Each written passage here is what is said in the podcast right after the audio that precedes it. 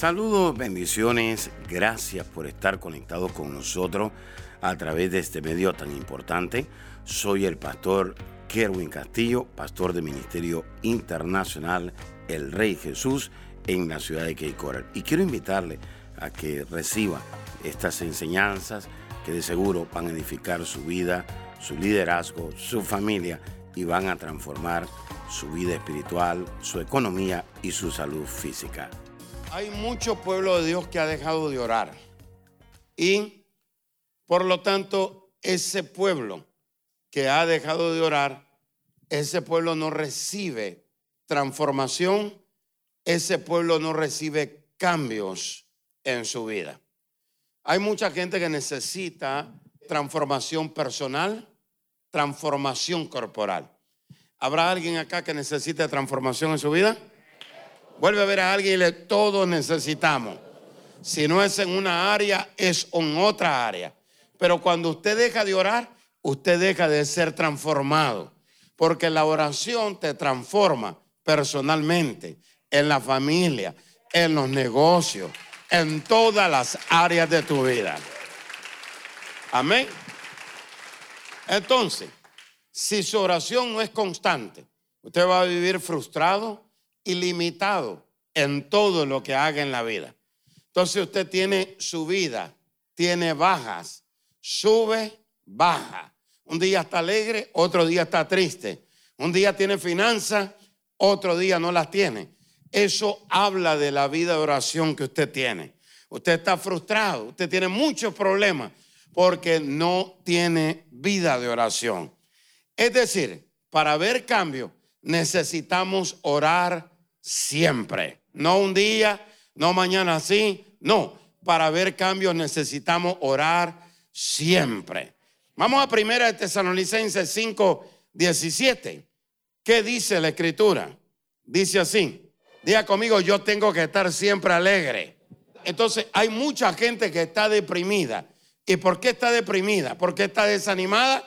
Porque no tiene gozo. ¿Por qué no tiene gozo? porque no tiene vida de oración siempre. Mira lo que dice, está siempre gozoso, orad sin cesar. Dice, oren en todo momento. Lo que produce el gozo es el orar siempre. Es decir, usted quiere echar fuera la depresión y la depresión no se va fuera solamente ordenándole que se vaya. No, el gozo viene cuando usted ora todos los días, cuando usted ora en cada tiempo, cuando usted ora en cada momento. Entonces, hay gente que se goza solamente cuando tiene dinero. Hay gente que se goza solo cuando todo le va bien. Pero hay gente que dice, yo no entiendo cómo esta persona está alegre sabiendo el problema que tiene. Bueno, usted no lo entiende en lo natural, pero en lo espiritual esa persona tiene vida de oración siempre. Se está comiendo un cable sin mantequilla. La está pasando difícil, pero siempre tiene un chiste, siempre tiene un gozo, siempre tiene una alegría, porque esa persona ora siempre, ora en cada momento.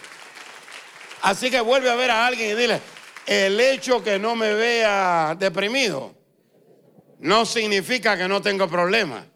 Todos tenemos problemas, de una manera, de otra manera, pero cuando usted ora siempre, usted va a tener el gozo del Señor. Diga conmigo el gozo del Señor. Amén. Diga conmigo, yo voy a tener el gozo. Orar sin cesar.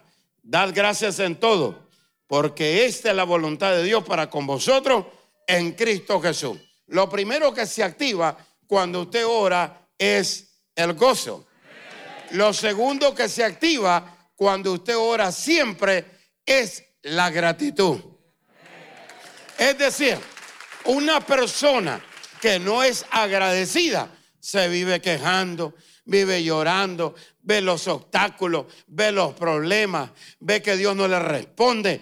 Pero una persona que ora siempre dice, Dios no me ha respondido, Dios no me ha dado lo que le he pedido, pero le doy gracias, porque yo sé que Él conoce el por qué, el cómo, el cuándo. Él conoce todas las cosas en mi vida. Diga conmigo, yo voy a darle gracias a Dios por lo que yo tengo ahora. Diga, no me voy a quejar. No voy a estar viendo los obstáculos. ¿Quién te dijo que los problemas son eternos? Ni el peinado que tienes es eterno. Pasa un viento y te lo lleva y se acabó. ¿Ah? Pero Dios sí es eterno. ¿Ya? Lo que pasa es que queremos comparar los problemas con Dios. Usted no lo dice, pero lo piensa. Dice, este problema, quién sabe si se vaya. Usted está diciendo que el problema es eterno. Cambia la mentalidad. Su problema no es eterno. Dios sí es eterno. Si usted lo cree, déle un aplauso allá al Señor. Diga conmigo, mi Dios es eterno. Entonces necesitamos orar ¿cómo? ¿Cuándo necesitamos orar?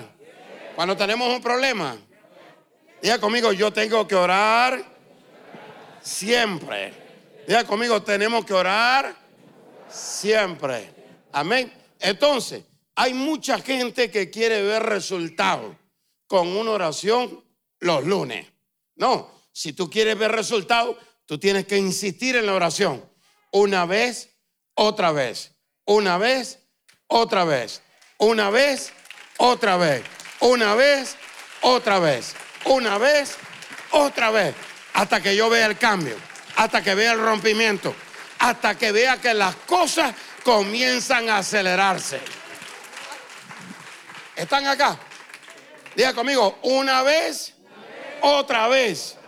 ¿Están acá? Tienes que insistir. Diga conmigo, yo tengo que insistir. Entonces, hay cosas que se pueden caer de un solo, pero hay otras que tienes que insistir. Cuando una cosa no se da, métete en oración, que Dios tiene algo mejor. Dios tiene algo mejor. Si lo cree, dáselo fuerte el aplauso al Señor. Dile que todo, algo mejor Dios tiene para mí. Amén. ¿Cuál es uno de los nombres del enemigo? ¿Cómo? Serpiente. El enemigo viene como una serpiente. Fue una serpiente la que le habló a Eva, esa serpiente habla. Esa serpiente no descansa. Esa serpiente viene a robar, matar, engañar y destruir. Y esa serpiente te habla y tú le crees el cuento. La oración siempre o la oración en todo momento es aquella que se eleva más allá de los límites naturales. Por eso dice que debemos de orar en todo momento. Tenemos que orar en todo tiempo. Porque cuando tú oras, esto es un ejemplo, cuando tú oras por la mañana, tu oración está acá. Cuando tú oras por la tarde, tu oración va hasta acá. Cuando tú oras por la noche, tu oración va subiendo. Es decir, va más allá de los límites naturales. Algunos dicen, bueno, yo no entiendo de qué me está hablando. La serpiente se arrastra en la tierra y hace lo que quiere. Pero si la subes en un avión y va arriba, pierde velocidad, pierde fuerza pierde balance porque la serpiente no puede hacer su función en la altura. ¿Alguien está acá? Por eso, oído, tu oración tiene que ser más allá de los límites naturales para que la serpiente pierda el poder.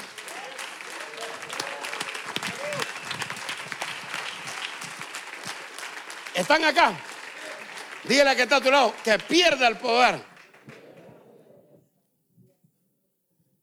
Hay cosas que no te son soltadas. Hay bendiciones que están retenidas porque tu oración todavía es terrenal. Tu oración todavía está llena de mucha tierra. Tú oras nada más cuando tienes el agua hasta el cuello. Ayúdame, Señor. Líbrame. Dame fuerza. pero hay otros que no. Hay otros que comienzan a meterle candela en la mañana. Le meten candela al mediodía. Le meten candela por la tarde. Le meten candela por la noche. Y eso va cogiendo altura, altura, altura, altura, altura, altura, altura, altura, hasta que llegue el cambio, hasta que llegue el rompimiento, hasta que llegue la bendición, hasta que ve que las cosas comienzan a acelerarse.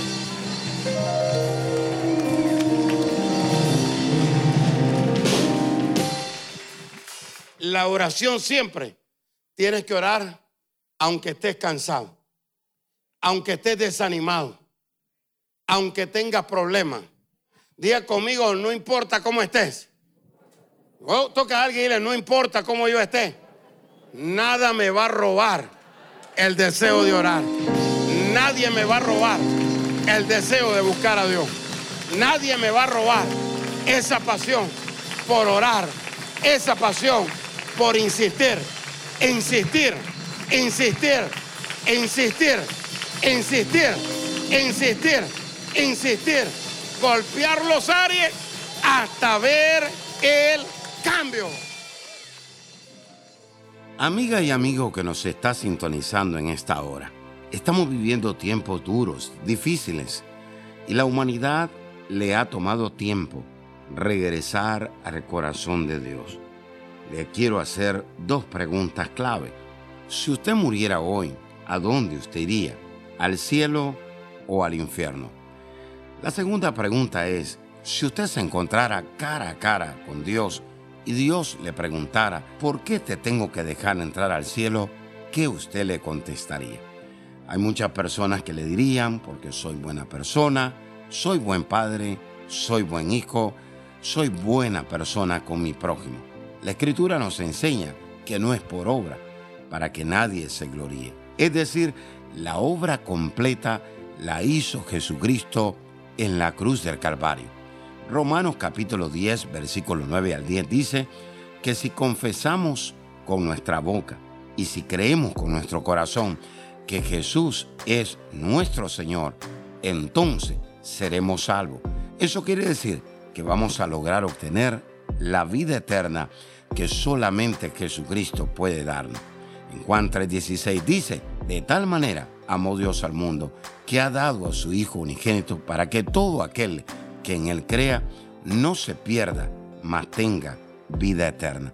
El amor de Dios es tan grande que dice la Escritura que ese amor cubre multitud de pecados.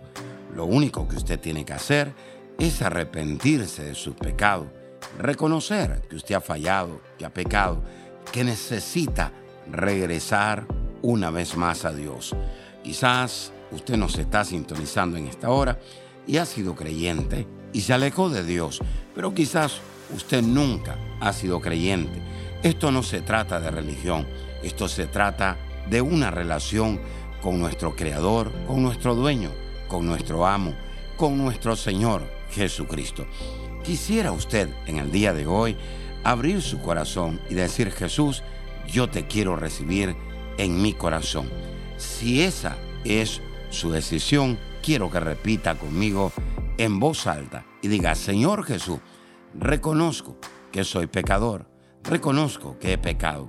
Señor, perdóname, límpiame con tu sangre, abro mi corazón y te recibo en esta hora como mi Salvador y el Señor de mi vida. Gracias Jesús, porque si hoy muriera, al abrir mis ojos, estaré en tu presencia. En el nombre de Jesús, Amén y amén. Si usted hizo esta oración con nosotros, llámenos al 239-945-3005. 239-945-3005. Y si usted está en otra nación o en otro estado, también llámenos. Quisiéramos compartir con usted una dirección muy importante para asignarlo a un lugar donde usted se pueda congregar y recibir la palabra de Dios y crecer y fortalecerse espiritualmente.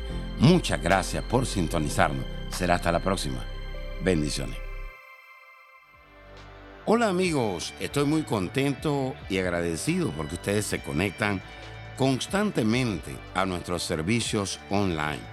Esta vez quiero compartir con ustedes la buena noticia escribí un nuevo libro y este material nos va a llevar a protegernos del temor en estos tiempos. Estamos viviendo tiempos peligrosos, duros, difíciles, que han llegado y que también llegarán inesperadamente. Y esto está causando que en el mundo y la iglesia de Cristo entren en ataques de pánico, preocupación al ver lo que está sucediendo. Jesús está a las puertas, pero mientras regresa debemos protegernos del temor. Sabe que las epidemias, las catástrofes que se están manifestando en estos últimos tiempos hacen que las personas entren en una desesperación, confusión y temor. Protección contra el temor es una herramienta eficaz, poderosa, llena de la revelación de Dios que le inspirará a liberarse del temor y lo edificará para fortalecer su fe y su pacto con Dios. Obténgalo ahora, por favor, llamando al 239-945-3005. Gracias por escuchar a nuestro podcast. Si quisieras escuchar más o conectarse más con nosotros, visítanos a nuestra página de Facebook Apóstol Kerwin Castillo.